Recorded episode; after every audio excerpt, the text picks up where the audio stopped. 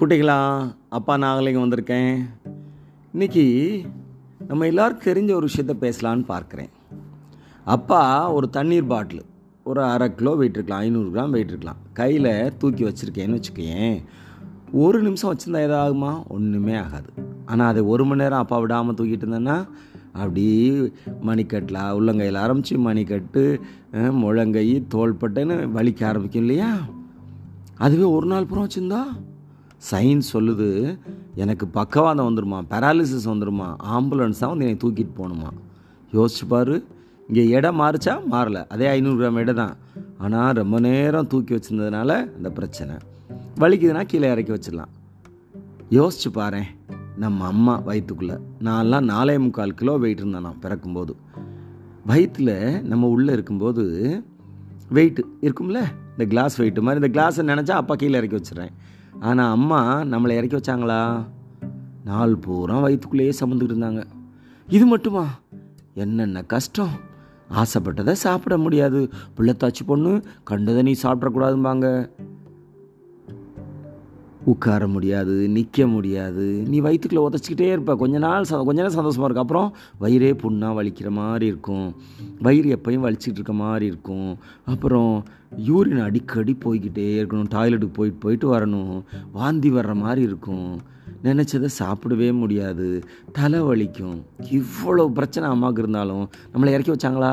இறக்கி வைக்கல. ஆனால் இது மட்டுமான்னு பார்த்தா இன்னொன்று இருக்குப்பா முக்கியமானது.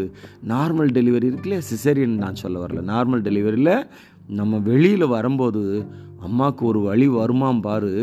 சராசரியாக ஒரு மனிதன் வந்து நாற்பத்தஞ்சு டெல் யூனிட் பெயினை பொறுத்துக்கலாமா ஆனால் நம்ம வெளியே வரும்போது வெறும் நாற்பத்தஞ்சு டல் இல்லை ஐம்பத்தேழு டல் பெயின் இருக்குமா அம்மாவுக்கு அதுக்கு எப்படி அதை ஈக்குவேட் பண்ணுறதுன்னா இருபது எலும்பை ஒரே நேரத்தில் உடைச்சா எவ்வளோ வலிக்குமோ அவ்வளோ வலிக்குமோ அம்மாவுக்கு நம்ம வெளியே வரும்போது?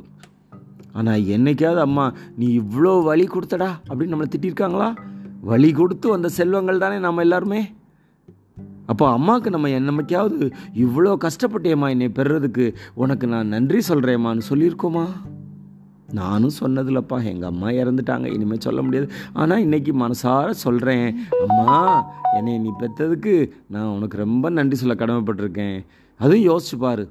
ஒரு வேலையில் ஈடுபடுறோம். இறந்துருவோன்னு பயம் இருந்தால் அந்த வேலைக்கு போகவே மாட்டோம். போர் வீரர்கள் இது விதிவிலக்கு. அவங்க சண்டையில் இருக்காங்க உயிர் போகலாம். மற்றபடி யாரும் போக மாட்டாங்கல்ல.